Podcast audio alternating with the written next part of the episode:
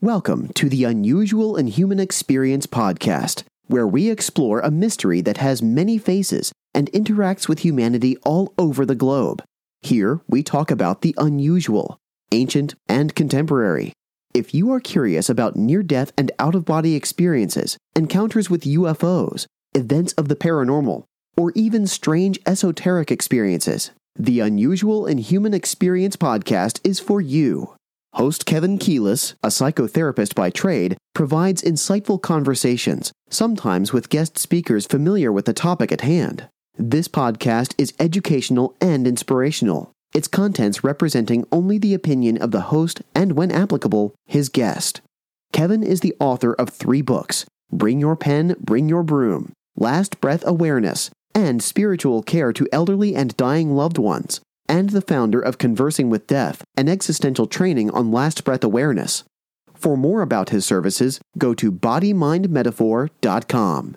And now your host, Kevin Keelis.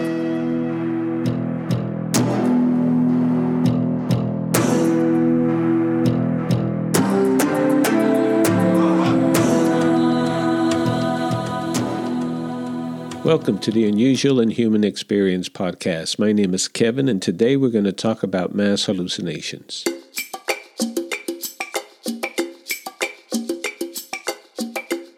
So, what exactly is mass hallucinations?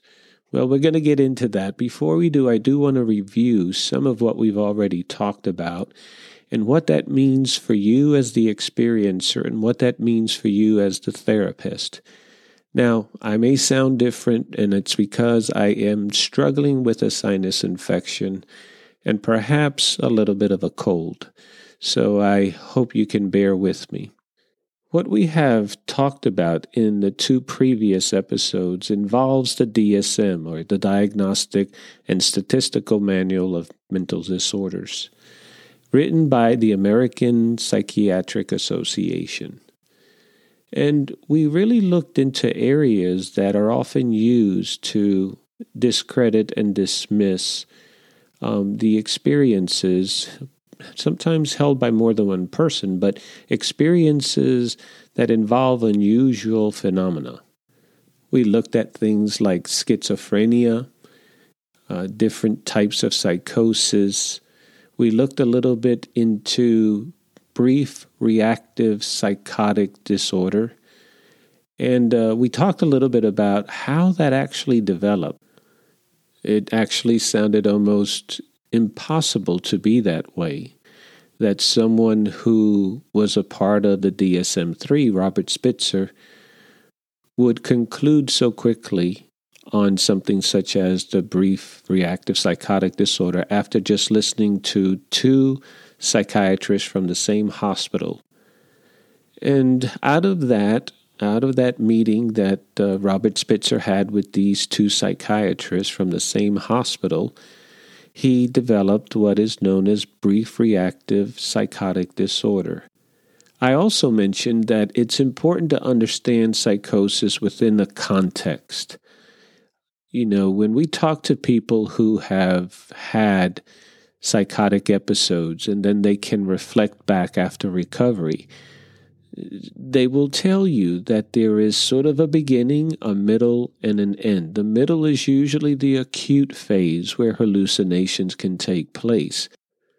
And often those hallucinations are more audible, but some do report visual uh, hallucinations. However, keep in mind that hallucinations are sort of random and almost like a lot of little clips, right? You could, some will talk about, you know, feeling spiders crawling up their arms.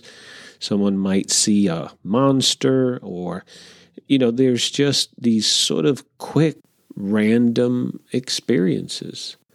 And then I did something that may have surprised many, if not most of you, and that is that I challenged the credibility of the DSM. Um, not to say that it does not have some aspects of help to understand uh, behavior, but based on a number of resources that I have yet to see um, the psychiatric community respond to, and that is that um, there seems to lack evidence for some of its claims as to understanding mental illness and to understanding the mental disorders that they have put in the book. Now, that's a big subject that just even trying to review would just sort of take me on a number of different paths, and I want to focus on mass hallucinations. But what I want you as an audience to get out of this is well, first, to the experiencer, it would be that the mental health field and profession, the psychiatric community, are very important aspects to mental health. They have done a lot to assist um, the community in establishing and maintaining more of a sense of well being. Um, so I do not want you to discard that. And there may be times that those might be the resources to go to for help. Nevertheless, these sources are not without flaws. And when it comes to a friendly debate, it's important to notice the weakness of your opponent so that you will not be intimidated by your opponent or just accept what they say to be fact. It's okay to challenge the therapist and challenge the psychiatrist. And this is especially important when you have experienced an unusual phenomenon that cannot be explained, but that for some reason the system might want to label it as pathology. And so it's important to build your case and know your opponent's reasoning for trying to pathologize your experience. Now, for the therapist, this information might blow you away. We were not taught to challenge the DSM. We were simply told this is the book, this is the psychiatrist's Bible. And when we graduate and go on to do our work, we simply assume that this big, thick book is scientific in nature and we can lean on it to help us to understand human behavior. And then we learn that it may not necessarily be the case. And so we begin to look back at how we've done our work and realize, oh my God, it may not be as I thought or as I was taught. Once we recover from this revelation, it then becomes important for us to network with other professionals psychiatrists, psychologists, psychotherapists, social workers who have also discovered the fallacy of the DSM to, to construct a paradigm of healing that can take into account the client's social, economic, um, relational, and even career stressors, um, and understand that these are very strong factors in causing people to feel depressed, to feel anxious, and that in some cases to also experience some sort of psychotic episode. A very different model, wouldn't you say? We're taught that uh, mental disorders are as a result of an abnormality in the brain. Something that is so disempowering because if it is truly as a result of something physiological, then what does the recovery look like? And is recovery even possible? On the other hand, if we understand the enormous pressures of the external, such as the environment, our relationships, our careers, life events, then the idea of recovery is is is more than possible. And this is very important and very helpful for the experiencer. Then he or she can concentrate on telling the story while we help them to integrate it into their lives rather than the experiencer feeling like he or she has to somehow defend their normalcy. That just because the experience is bizarre doesn't mean it's pathology. So, more time can be given to the healing process as opposed to creating some sort of an interrogation. That is not therapy. So, right after the message, I'm going to begin our conversation on mass hallucination, and we'll keep trying to put all of this together. Body Mind Metaphor offers a range of virtual monthly groups to professionals looking for support, guidance, and up to date education. If you're a professional counselor, healthcare discipline, social worker, or pastoral counselor, you can choose from an exceptional list. If you're an experiencer, there's more exciting news. Body Mind Metaphor runs a free online monthly support group, a place for the experiencer, where you can talk with others about the challenges you face and learn how to make your mysterious encounter work for you. Seats are limited to eight members, so act now. For more information, go to bodymindmetaphor.com. Mass hallucination is something that is rather interesting. Um, when you hear people use that to try to explain a collective experience, say, for example, when um, a hundred people uh, see the Virgin Mary, um, someone will say that was just mass hallucination.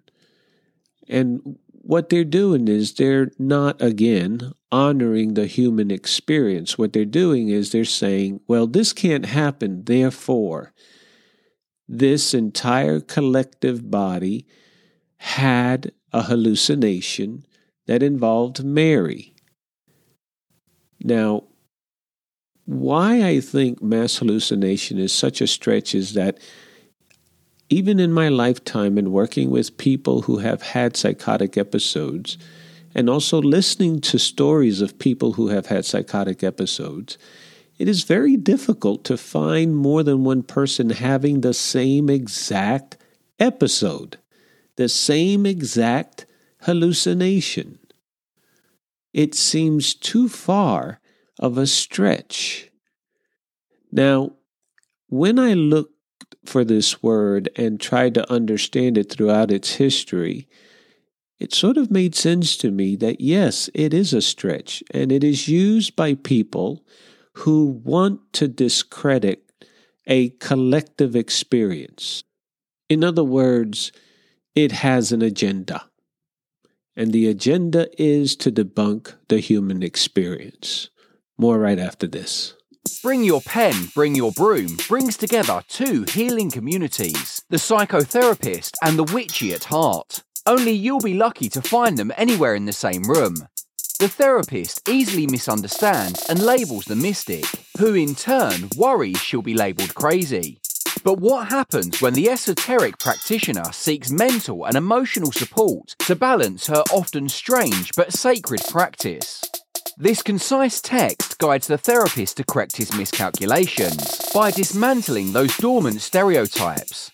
The professional paves the way to offer necessary wisdom and skills to manage trauma, clinical depression, and anxiety, the very things that can threaten the esoteric practitioner.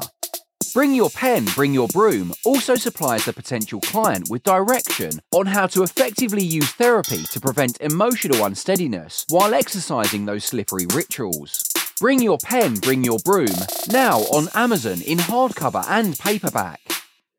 Mass hallucination was something that really sort of revitalized within the 1800s.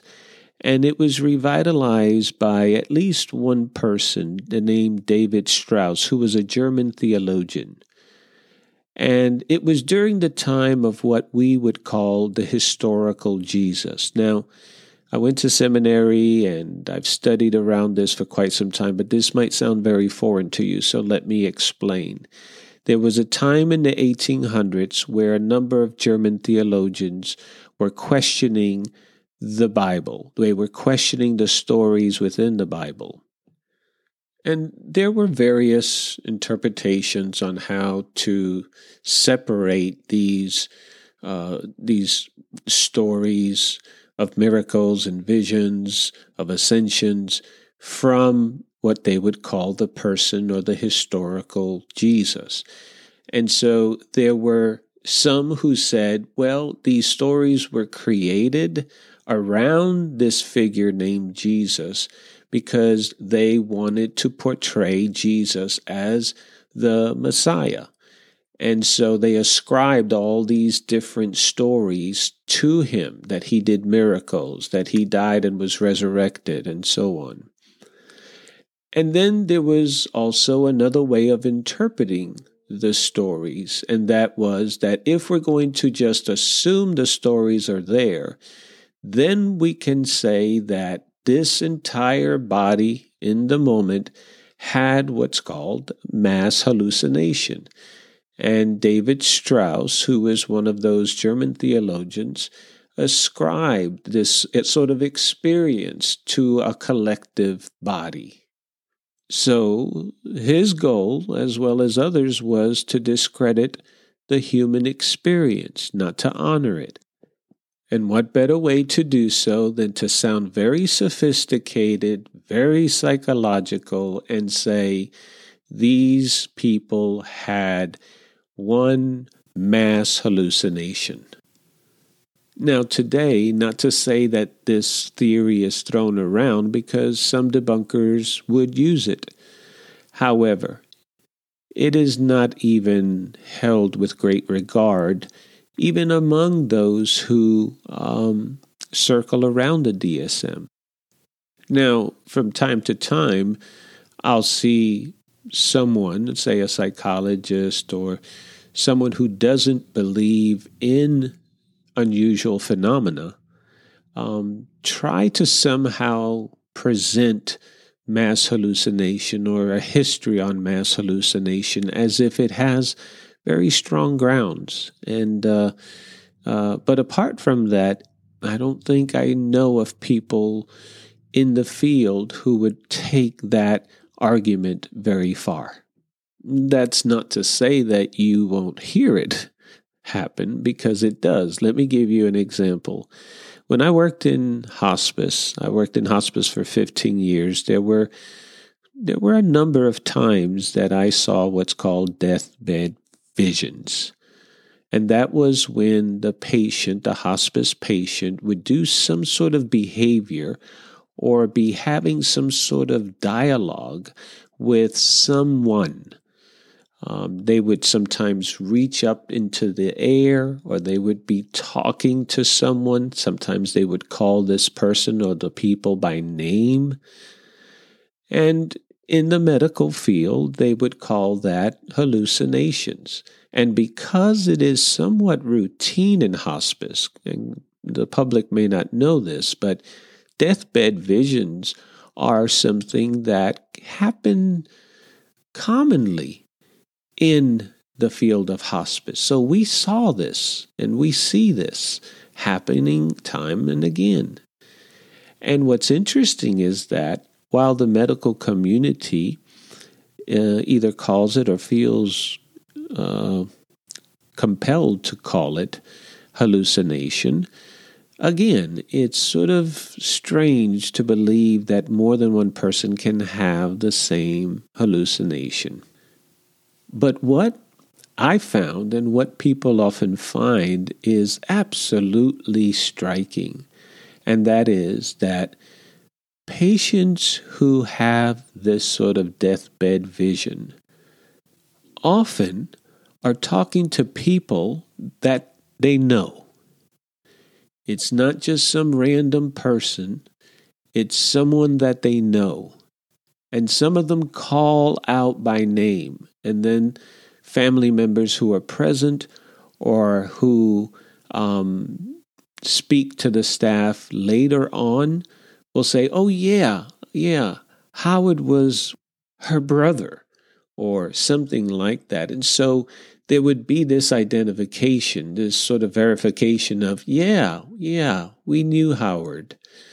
Now, the other thing that was striking is that oftentimes the people that the patients were talking to were not only those who um, they knew in real life, but that they died. Often the person was already deceased. Now, this is interesting to watch this pattern take place. This is not hallucination.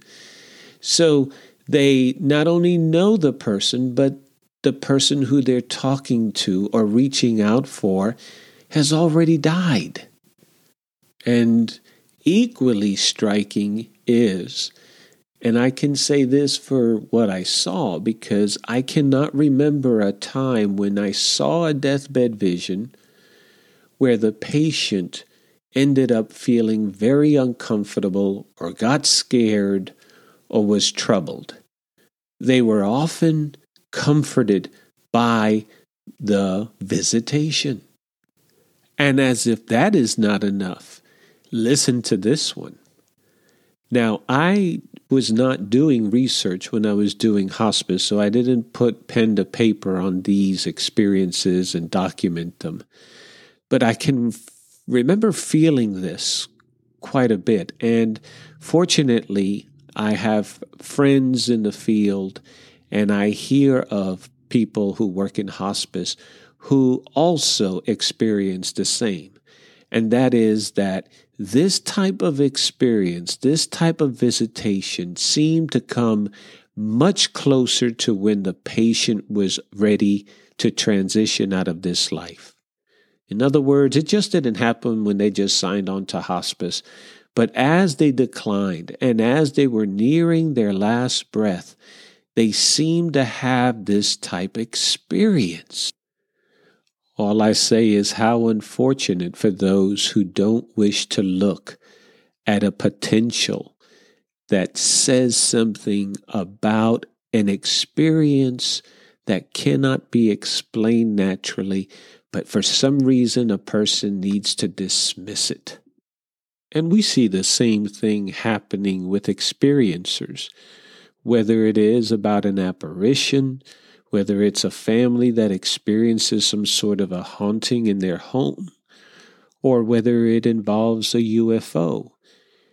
Because the experience is bizarre does not mean it cannot happen. And the fact that there is more than one witness that is experiencing the event makes it all the more powerful. I mean, isn't that what gives weight in court? That when there is more than one witness that can verify an experience, that becomes powerful. But yet, when it comes to the human experience, whether it's a UFO or an apparition, and there may be two or more, there may be a family or a couple, there may be even a neighborhood or a village. But because it is bizarre, because in our Western skeptical minds we believe such things do not exist, all of a sudden we discredit a group, a family, a village, a neighborhood, and we ascribe this very supposedly sophisticated title, mass hallucination. Not so, not so. What's wrong with this picture? And so it doesn't take much time before we can see the agenda behind someone using mass hallucination. Not only is it a far stretch, but it's very clear that a person just wants to discredit rather than investigate the human experience. So, to those experiencers who witness things even collectively, to the people in Arizona who saw the Phoenix lights, to the children in Zimbabwe in 1994 at that school, to people like Charles Hickson and Calvin Parker in Mississippi, and to people like Betty and Barney Hill, who were taking their trip in New Hampshire when they experienced something they were not expecting to experience. To all of you and more, to those I have not mentioned, the countless of people throughout the world that experience something so unusual that cannot be explained, I say to you, I believe you, and you are not crazy. Thank you. Body Mind Metaphor offers traditional psychotherapy to adults seeking to recover from trauma and to manage depression and anxiety. Now, with a unique and necessary twist, it provides these same interventions to individuals who have experienced unusual phenomena, such as a near death experience, an encounter with a UFO, some mystical or esoteric transformation that proved distressful, or a paranormal event. Many who meet up with a strange experience often remain silent, sometimes for years, for fear of being ridiculed or thought of as crazy. This isolation only inflames mental and emotional symptoms. It is therefore imperative that mental health professionals provide that safe space for clients to explore these experiences and integrate them into our lives. Body Mind Metaphor delivers just that by using talk therapy, hypnotherapy, and other therapeutic modalities. Remember, you are not alone, and you don't have to be. For more information, visit us at bodymindmetaphor.com.